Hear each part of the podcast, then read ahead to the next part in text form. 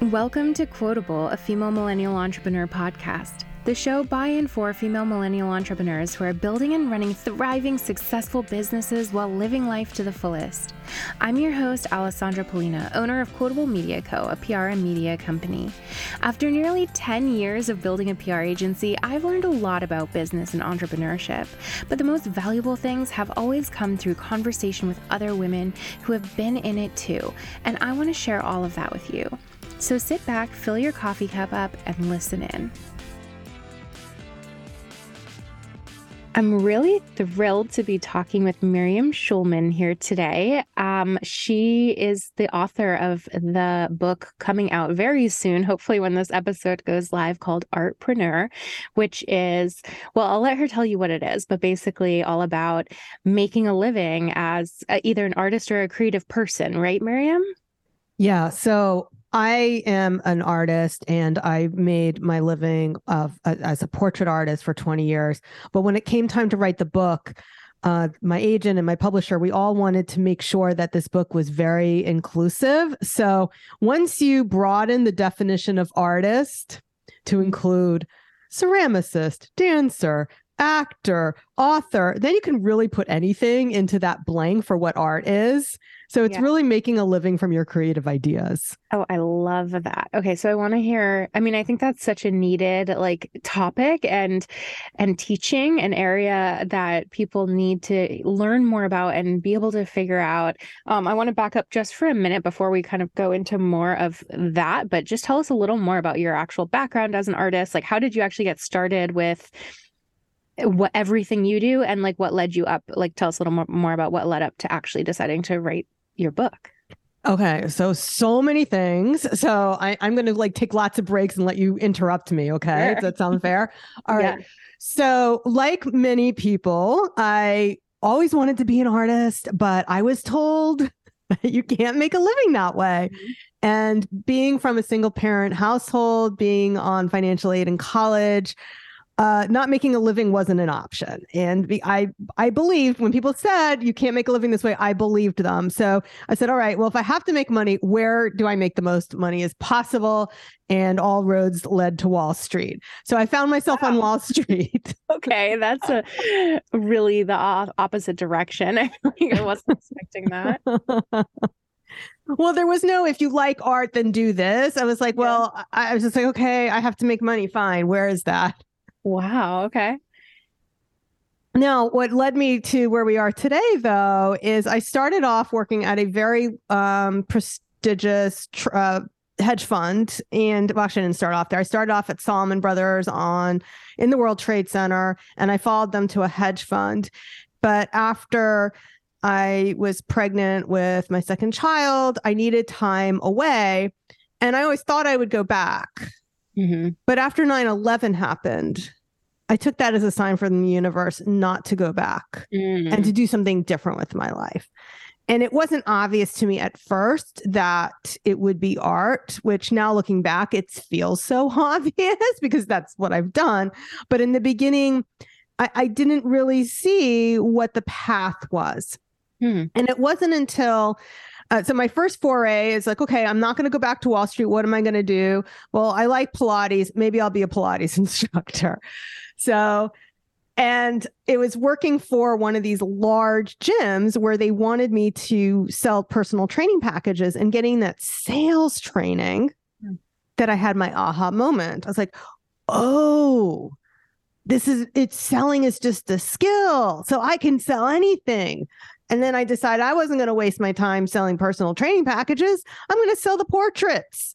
So that changed everything for me. And oh, then were you doing some art in the background all the time? Like, were you doing it just personally, like for yourself, yes. even when you were working on Wall Street? Yes. So I always believed I was an artist. So that was something that identity came to me when I was in the fourth grade. I was a new student in school and my fourth grade teacher declared me the class artist. And i i don't know that there was any evidence that i had any kind of artistic ability. And the task that she gave me was really just gluing toothpicks onto our jack-o'-lantern like our class jack-o'-lantern. That's what being the class artist meant. But from that moment on she declared me an artist and I chose to believe her.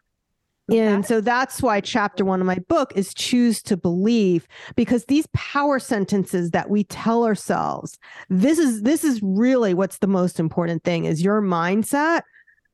I Mhm. choose to be whatever it is that you want to be in your life. You choose it.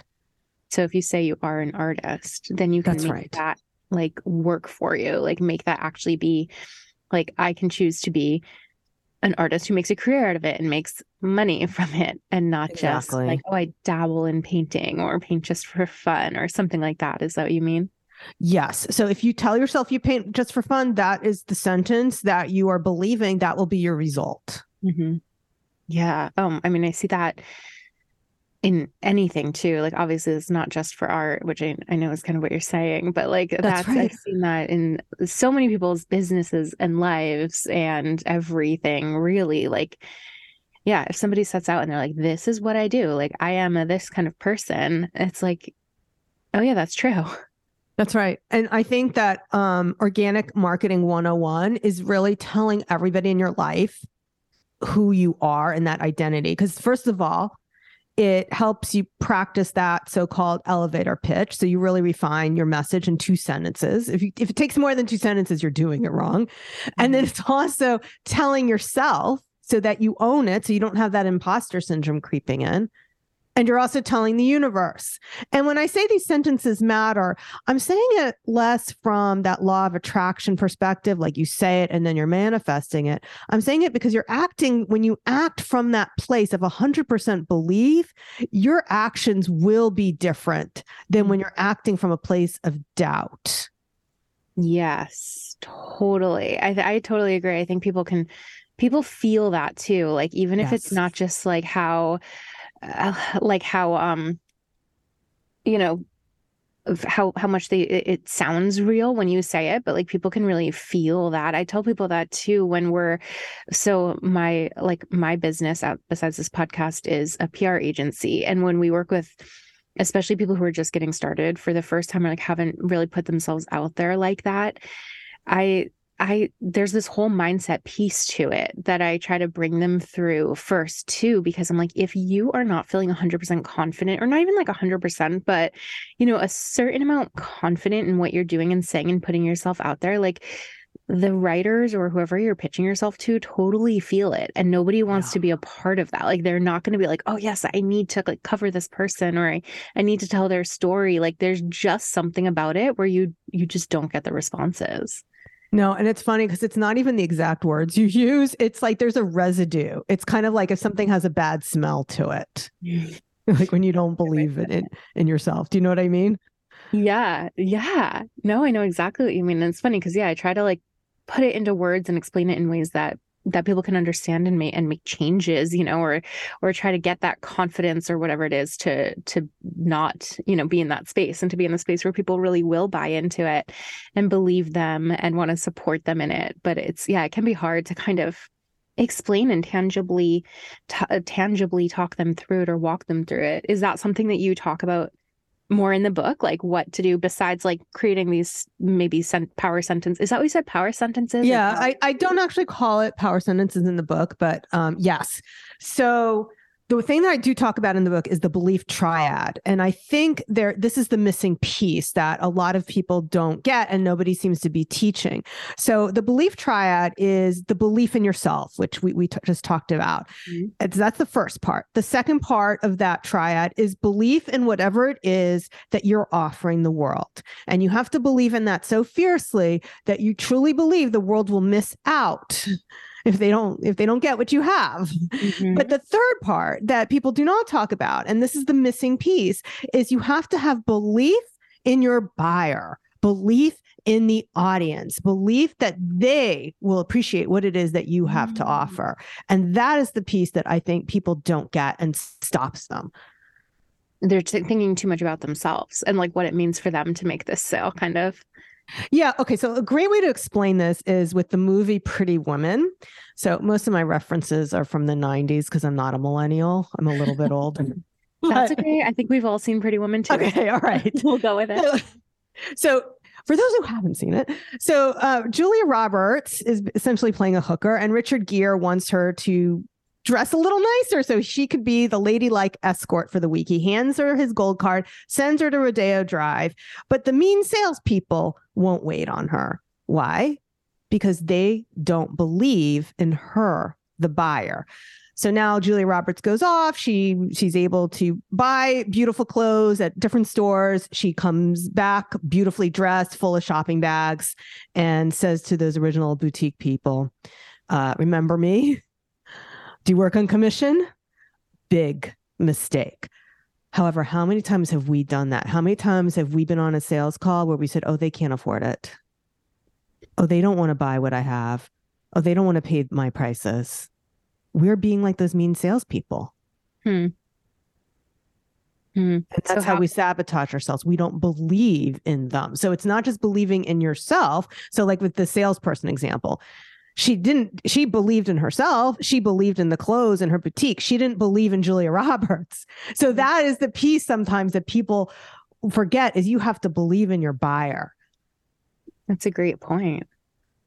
It's a great point because, like, yeah, you you have no idea what's what the situation is or what's going on behind the scenes or what money they have that you can't tell. Exactly. Like you like you can't be judgy about it and you don't know.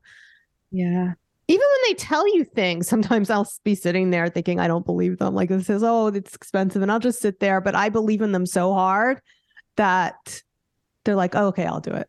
Whatever it happens to be, whether it's commissioning for a painting or signing up for a coaching package, it's really just believing in them wanting what you have.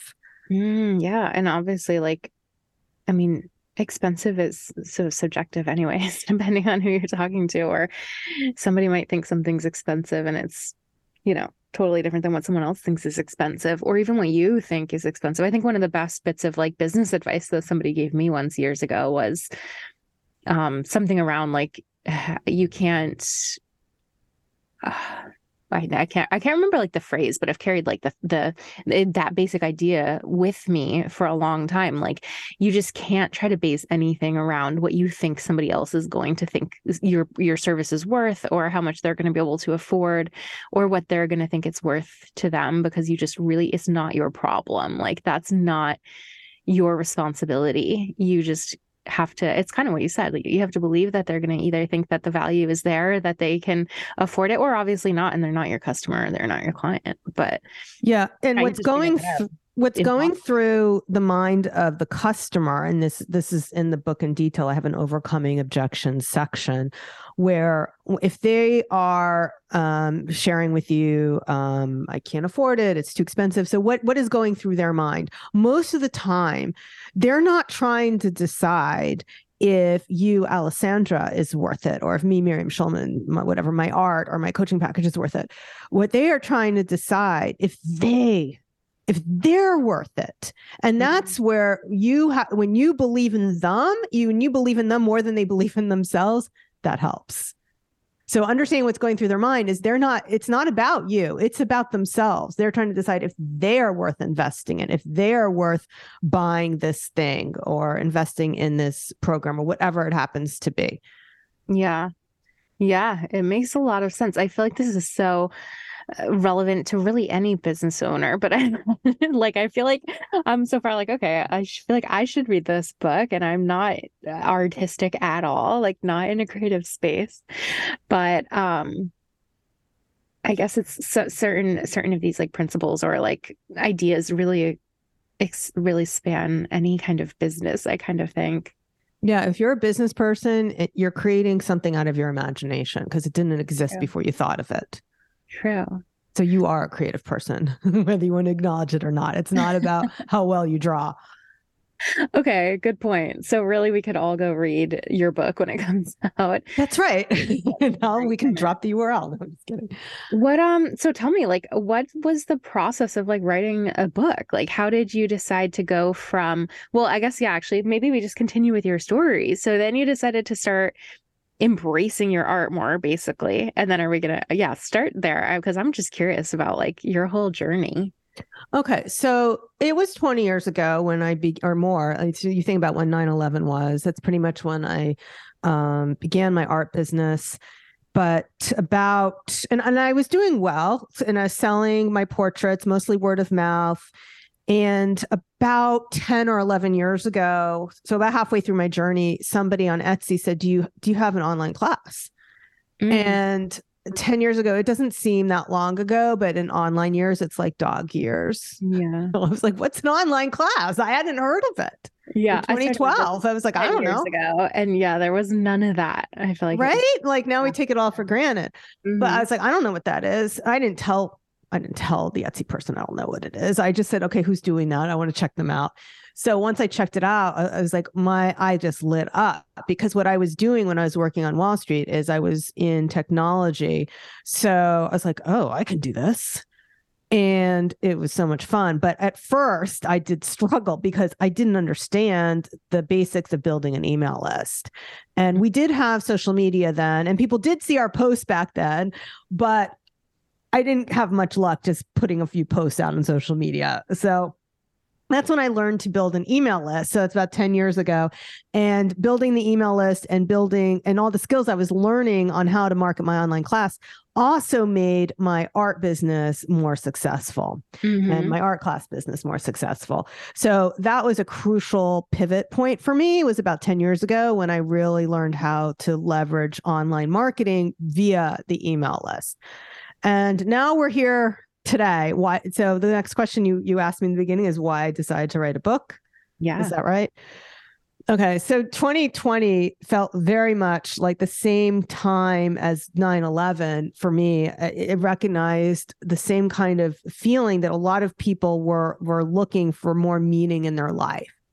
And I was doing some of this introspection myself and I decided I wanted to write a book and I wanted this to be a book that can help the people who were part of that great resignation. So millions of people walked away from their jobs. Many of them turned to um, building creative professions. So Etsy saw the seller swell to 5 million from about three and a half million. So they almost doubled their size, millions of people forming these creative businesses. So there was this perfect confluence of people looking for more meaning in their life in terms of what they want their life to be, as well as whenever you have existential crisis like a world war, like a global pandemic, like 9 11, terrorism, whenever these things happen, art becomes more important the, than ever because art gives our life meaning. So we have this perfect storm of people wanting to make a living from their creativity and people needing the art that they're making. And I wanted to share what I've been doing for the last 20 years, which I also teach to my clients, but I wanted to get that message out to as many people as possible. And the best way is with a book.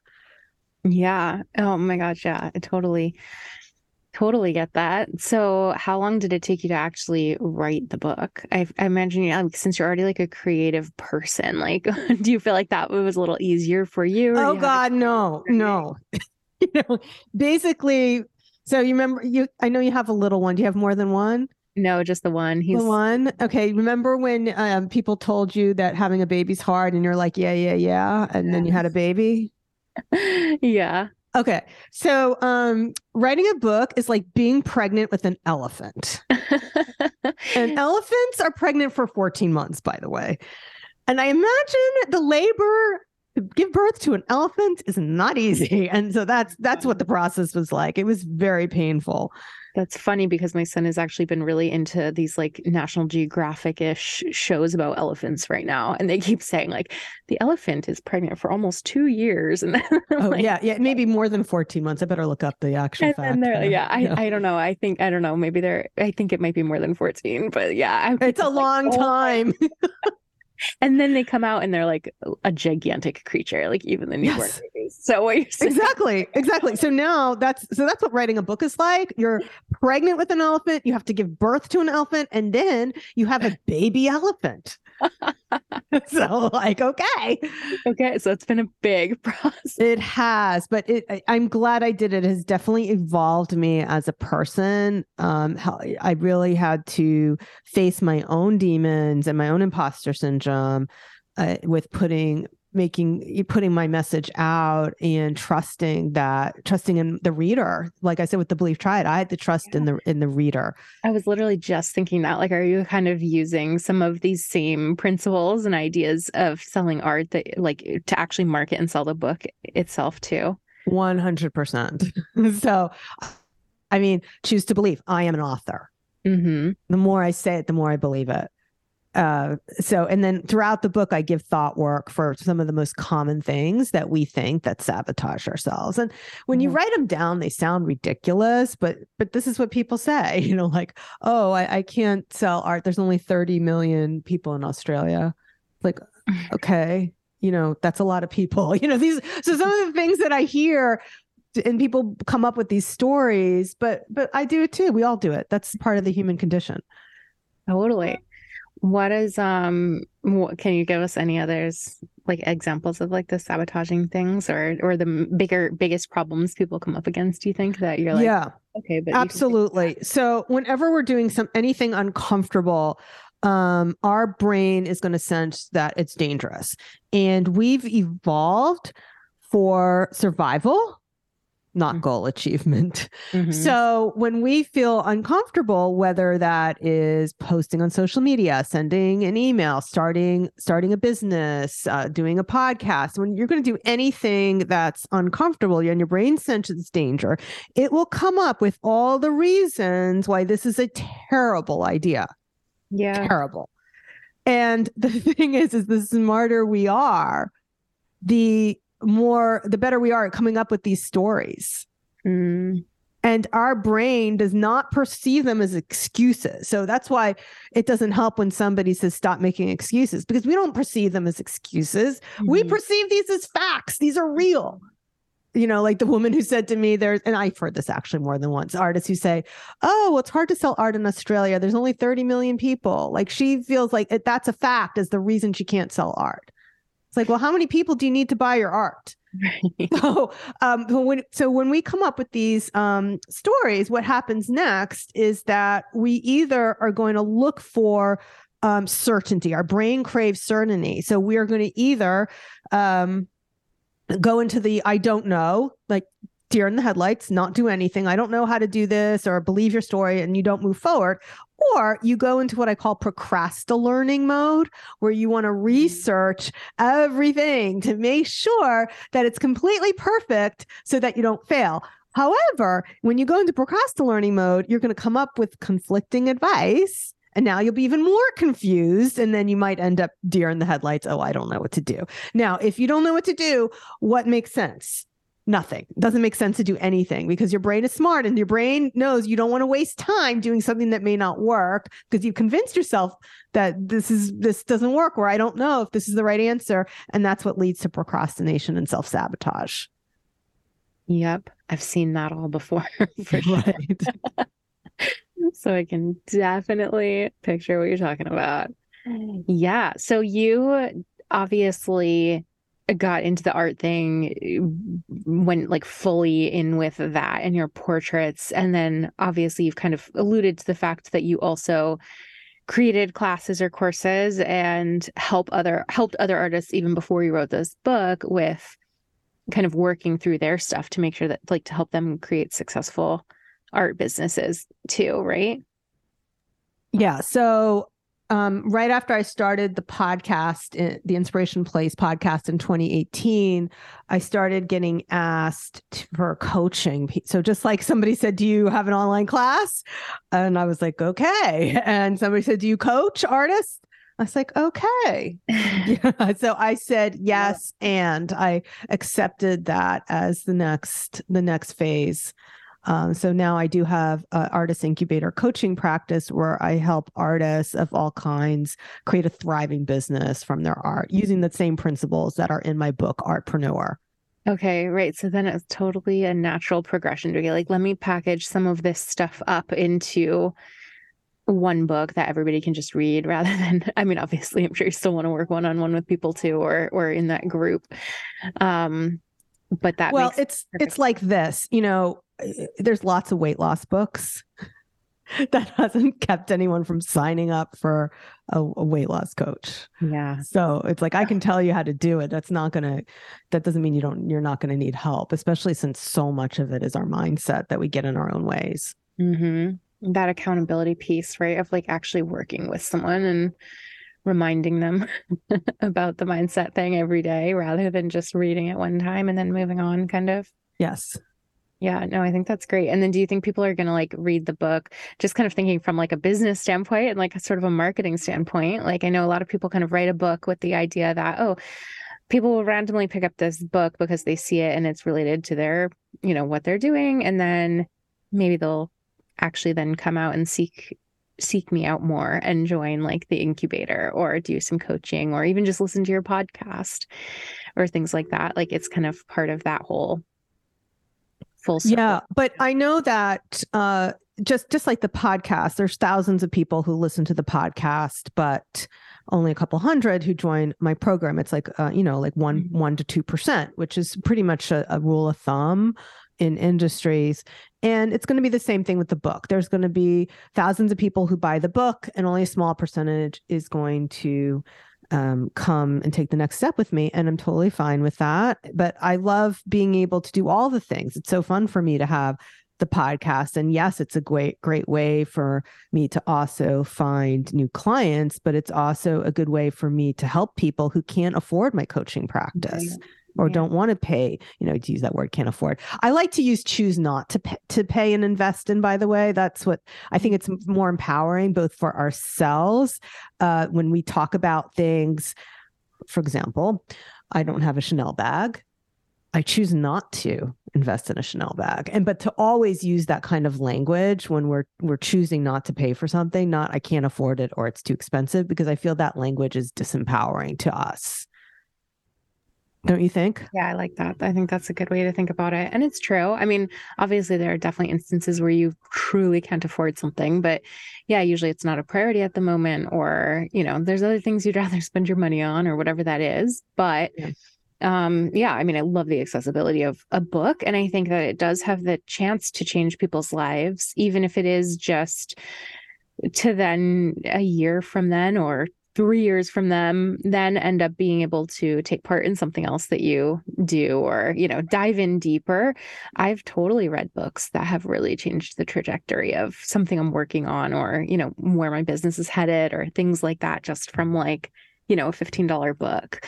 So yeah. I, I love that. I think that there's there's so much potential there. Um so yeah. No i think it's i just think it's really cool when somebody has written a book. I just think it's like a really I mean congratulations seriously it's it's a really big feat as we already talked about but Thank you. I think it's very cool. So, and I hope everybody will check it out. Um, you talked about you, t- or you didn't talk about, but you have have talked about a passion to profit framework. I wanted to ask you about too for a minute, because again, I mean, I feel like not like I feel like that's one of the big things, right? Is how do we make money as an artist or as a creative person or in anything really. Like I feel like that's what people want to know. it's like yeah, how can I how make to make money? right. I want to go. I wanted like at least make sure I asked you about that a little bit, even if I don't know, maybe it's more than we can like dive into too deep right now. But give us a little overview of like what that framework looks like. Sure, I'd be happy to. So there are five pieces that form uh, the foundation of any thriving business, whether that is art or medicine or coaching or or shoes or whatever it happens to be. So the five are uh, production. What are you producing? Are you creating something that's memorable and marketable? And for that, there's nine steps in the book that that go through how do you embrace your inner weirdo to make sure you're making something that is marketable and will stand out. Mm. The next thing is pricing. And, and for pricing, I go through 14 lessons how to think like an abundant artist, not a starving artist, an abundant artist. And this pulls research that is completely up to date using how our buying habits have changed even in the past few years because mm. of the pandemic and the growth of Amazon and uh, how people are more conscious consumers, especially since the death of Dor- George Floyd and the social justice movements that followed. So mm-hmm. that is production, pricing. The next piece I alluded to earlier is prospecting, which is really relying not on social media. I lay a very strong case out Ooh. not to rely on it.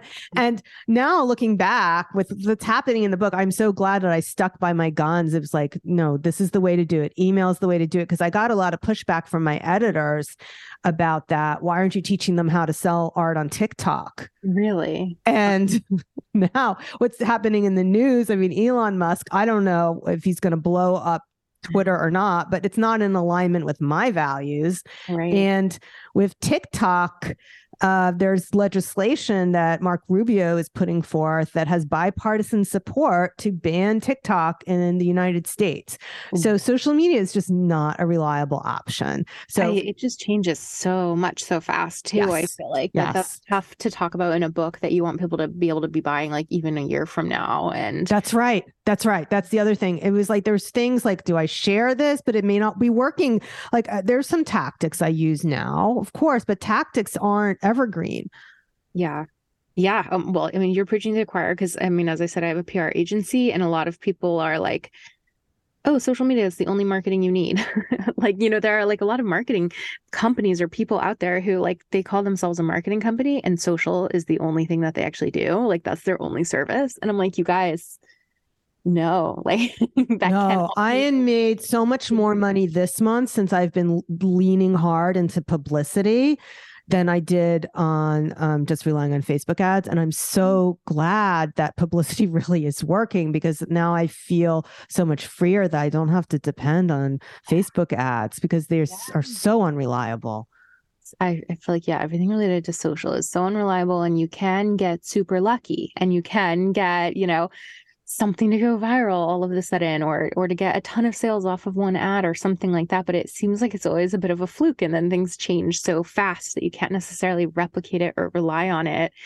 And i mean believe me things in the pr world change really quick too but it's kind of like because we're used to always like i don't know we're always kind of trying different things and we're not just putting all of our eggs in one basket in the same way that it just feels like yeah, when it comes to publicity, there are a lot of different options and a lot of different ways to get in front of different audiences. And yeah, I've been telling people that for years.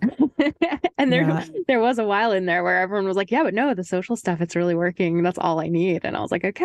It was. People are like realizing that's not the case. No, it was, but now it's what I call the death of the scroll. So if you're on TikTok or Instagram Reels, they are um, pushing the next video before you finish the last one. So that means the person watching it is not taking time to engage with the creator and you can mm-hmm. follow somebody on TikTok and never see their post ever again.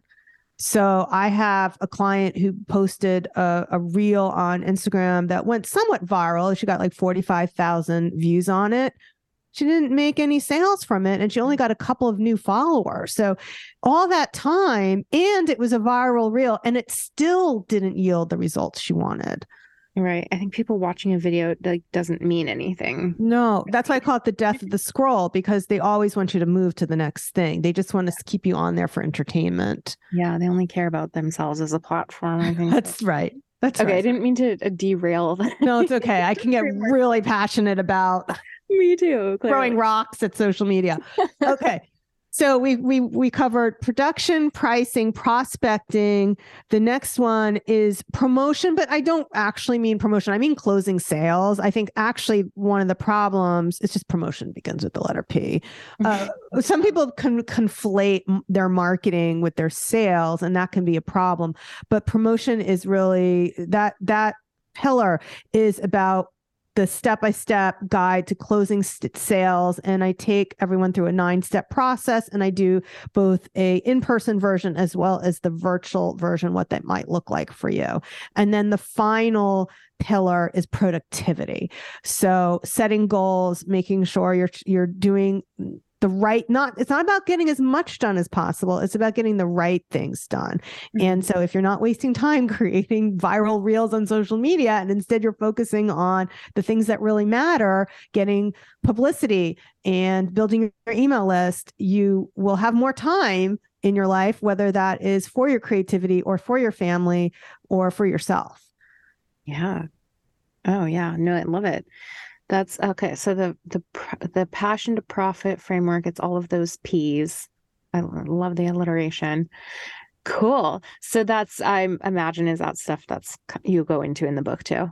yeah, absolutely. There's like a chapter for each of those and I believe I think there's two chapters on selling on closing sales. So the step-by-step process as well as um, overcoming objections and then there's a chart of words to use on your website and your marketing copy and words to avoid mm. that are um can are triggers for people that can be a turn off. Ooh, so like something that would make them like maybe they were interested in buying your art or something, but if you have certain words, they might like actually yeah. click away. Exactly. So, for example, an easy one to share with your audience is the word buy is actually has a negative connotation, B U Y.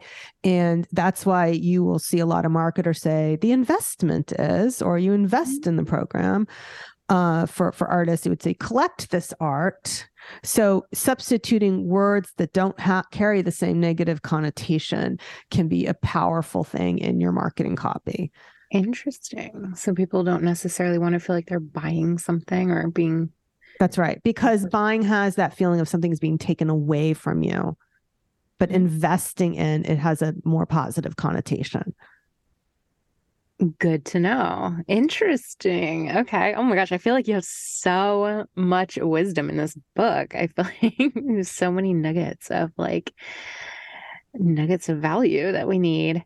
I love it. Okay, well, is there anything else um that we should know about the book? I think this episode is going to go live well, I'll tell, I'll say this at the very end, I guess. But um, I have two more things I want to ask you. But I, I do think this episode's going to go live like right before the book comes out, like mm-hmm. maybe in a couple days or like the next week. So I'm really excited. If anyone's listening to this, you can go look this up right now and get a hold of the book.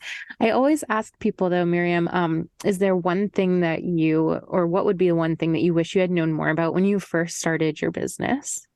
Oh, I wish I had built an email list from the very beginning. Mm. That's an easy one. So, you know, I said I started it 10 years in. Mm-hmm. Oh, wow. Yeah. Oh, so how, um, just super quick, how do you think you would have started it? Or what did you do to first get it started? Like if somebody here is listening and they're like, oh my gosh, I haven't started an email list, or maybe it exists, but nobody ever signs up for it or whatever, you know? How did you? yeah, it, exactly what we started talking about. Tell everybody that you are what it is. You know, tell mm-hmm. everybody I'm an artist. Mm-hmm. I'm a life coach. I'm whatever it is. Start that conversation, and I carry with me what I call um, email intake postcards, and they look basically the way it looks when you p- pick up a magazine. Those little blown out cards says yes, subscribe me to your magazine. Do you know what I'm talking about? Yeah, yeah, yeah. Yeah. So people fill them out with their name and their email address. And I I would just collect them. But what I do is of course I'm offering something. Usually I keep it very simple. So with for art, it's actually very easy because people say, "Can I see your art?" And it's like, "Oh, well, if you want, I can I can invite you to my next show. Can I have your email address?" Oh, okay. So, so because you're having so like yeah, so easy. Don't overcomplicate it. You don't have to give them a cheat sheet. Yeah. Nothing like that.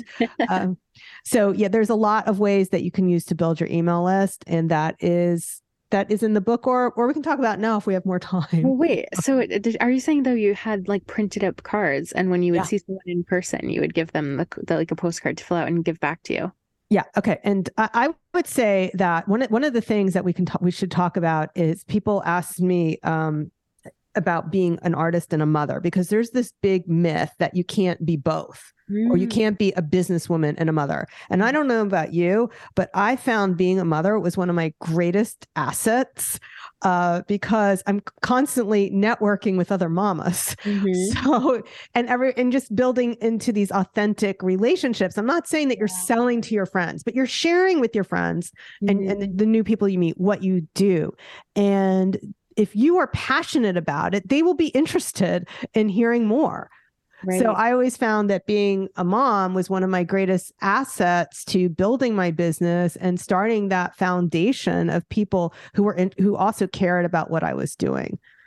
Yeah, that's a great point and a great way to look at it. And I think, yeah, I mean, again, not to keep bringing up my own experience too, but I totally agree because people are like, well, I don't know where to start. Like with, yeah, getting yourself out there. And I'm like, uh, it's authentic relationships. Like, don't Absolutely. think about, like, I think we almost start going, we hear so much about like, you know, the tricks for selling and like, whatever getting and getting yourself out there online that you people sort of don't even like consider the fact that it actually can be stronger to start in person like start with the people you actually know and like That's are right. actually around and sometimes people really don't think of that they think business has to be taking place online or it's like somehow not I don't know, like not real or not part of it or doesn't fit in. But I, I love that you actually had like postcards printed up to have people Yeah. join your email list. Like I just think that's so And anytime I had something, I had a, a handful of postcards in, in my bag to hand out anytime I had a show. But I would, I even use postcards now in the online world. So when I would have a webinar, I would identify who are my 200 hottest people on my list who have maybe bought something from me in the past, but not the thing that I'm going to be offering on the webinar. I Mhm. would send them save the date postcards for my webinar. So these things that these tangible things, things that happen in the real world, things that you can touch and see Mhm. are so much more powerful than anything you're doing online. Yes, it's so true. I mean, there's a handful of people who like send even just like around the holidays, which like as we're recording this, we're almost at the we're I guess in the holiday season. Um, but I remember last year I got like you know a printed actual like holiday card or some kind of like recognition or something that was just you know people you mostly interact with online, but just sending something through the mail is actually so much more eye catching these days and makes it think like oh they actually really thought of me and like Yeah. you know it just feels much bigger now since everything is all online i think so people really do notice that and like pay attention to it more And there's no spam filter on your mailbox. And it will sit around on someone's kitchen counter or, you know, for a while. Or if your counter looks anything like mine, a lot longer than if, you know, been around for a long time. So everyone these- comes over for the next three months we'll see the postcards Exactly. But like you think about social media that you just swipe by for two Yeah. seconds. And how long did you spend on Canva building that thing? yeah or even email i mean most of the time it's not even opened or it's open for one second and you never find it again in your inbox like yeah, but we but we should circle back to that because one of the things that I hear is I'll say, okay, the engagement rate on Instagram. Well, when I first started writing the book, it was one percent. By the time I went to edit that section, it had dropped to 0.6 percent. Was the Wow. average engagement rate? And if you're an influencer, you're doing better, but that engagement rate is only one point one eight percent. One point one eight percent for an influencer. So then people say to me, yeah, but not everyone opens my emails. Okay, here's the difference. In email, the person who you're sending it to, they decide whether or not they're opening it or not. On Instagram, nobody decides but the algorithm. Mhm. So you don't have control over that and you're and the person you're sending it to doesn't have control over that. right So the average open rate on on email is 18%. And if you're really good at sending emails and have good subject lines, your your open rate will be more. So or That's a much someone that you better- actually like uh, care about like there i mean i do like and i do open most emails like unless it's like a blatant sales thing that i know i don't need you know but Yeah. if it's even if even if i know it's like a marketing email from someone or i know it's you know just like a something from an email list i still open it mostly because it's like i either know that i signed up and partly because uh, you know i am in the marketing world and i feel for people's open rates i usually like I'm a little abnormal in that. Like I literally will just click on something just to make sure it says it was opened, even if I don't look at it. But yeah, no, I mean, I think people are a lot more likely. It's like, yes, you made a choice to follow them on Instagram, but if you made a choice to let them come into your inbox, I think that is even more um, valuable. Like they say, people, you know, people are even more discerning about who they'll give their email address to than who they're going to follow on social. But even more, what you said is like the you, you social, they still might not even see it. Whereas on email, they're probably going to open it or at least have it in there. Or if they search for you at some point, or yeah, even if they kind of skimmed over it and glanced, they'll kind of know they saw it and might revisit it if and when they do want to take part. All of those kinds of things that I feel like don't happen as much on social. That's right. Yeah. So basically, moral of the story is find some creative ways to, to build your email list, get people on the email list, and then interact with them on there. Yeah. Is there any la any other like word of advice? Like your your last or major or biggest piece of advice for other entrepreneurs, whether they're in the creative space or not, but just building. Yeah. So I, I end the book Artpreneur with this keep marching forward. Mm-hmm. So that's just keep taking one step in front of the other, not marching in place, not running in place, but keep taking forward action and don't blame your boots. And what I mean by that is don't blame the circumstances. Mm-hmm. I like that. That's good. That's, I mean, I've heard like that, the concept before, I guess, but I've never actually heard that exact um, word of advice. So I love it. Thank you so much. Um, okay, well, tell people how they can find you, where they can, um, if if you know yet where they can buy the book or how they can find the book. Um, assuming that they could go buy it shortly after listening to this, if not now, um, and how else they can connect with you in general, um, if they want to do that. Besides. Sure. So, um, if you like what you heard today, you can hear more of that on the Inspiration Place podcast. Mm-hmm. And I do have a free chapter for anyone who wants to check out the book it is schulmanart.com forward slash believe. I will send you chapter one, or if you want to find me on Instagram, I am there. Mm-hmm. and if you DM me the word believe, there may or may not be a bot who's going to send you send you the chapter.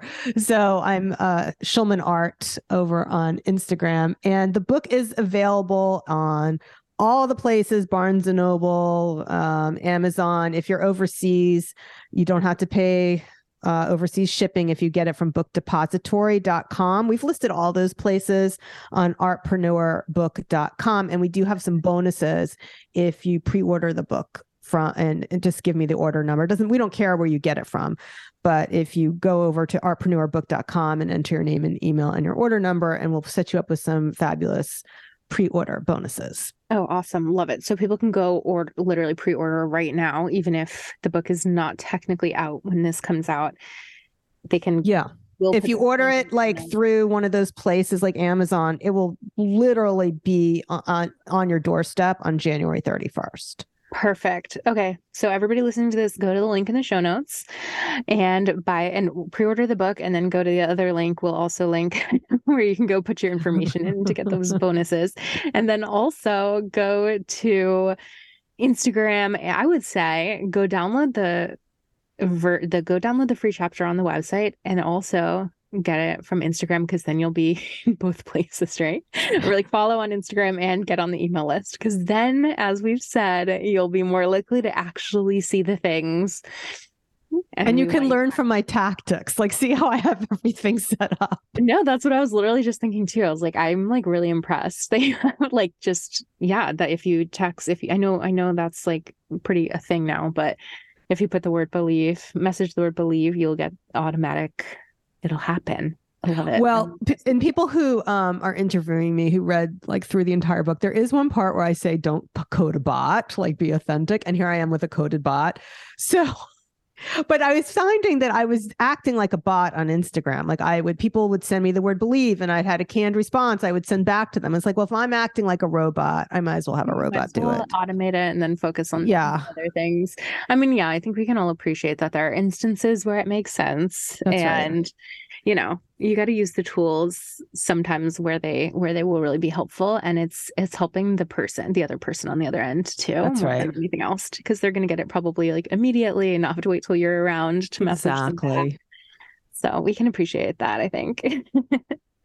Well thank you so much for coming on. It was really fun to talk to you today and i wish you so much success with this book and everything that you're going to be able to help um, change all these entrepreneurs' lives, I feel like, through all the information you're giving people. I can tell you're so, so knowledgeable. So thank you for sharing well, some of that with us today. Thanks so much for having me. It was an honor. Thanks for listening. If you enjoyed this show, please subscribe to Quotable, a female millennial entrepreneur podcast, wherever you listen so you won't miss the next episode.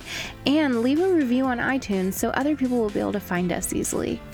Also, don't be shy to get in touch with me or anyone you've heard on the show. We're all about connecting, and our Instagram handles and contact links are always in the show notes or online at quotablemediaco.com slash podcast. If you want to join the community of other female millennial entrepreneurs, join our Facebook group by searching Female Millennial Entrepreneurs on Facebook. Talk to you soon and see you there.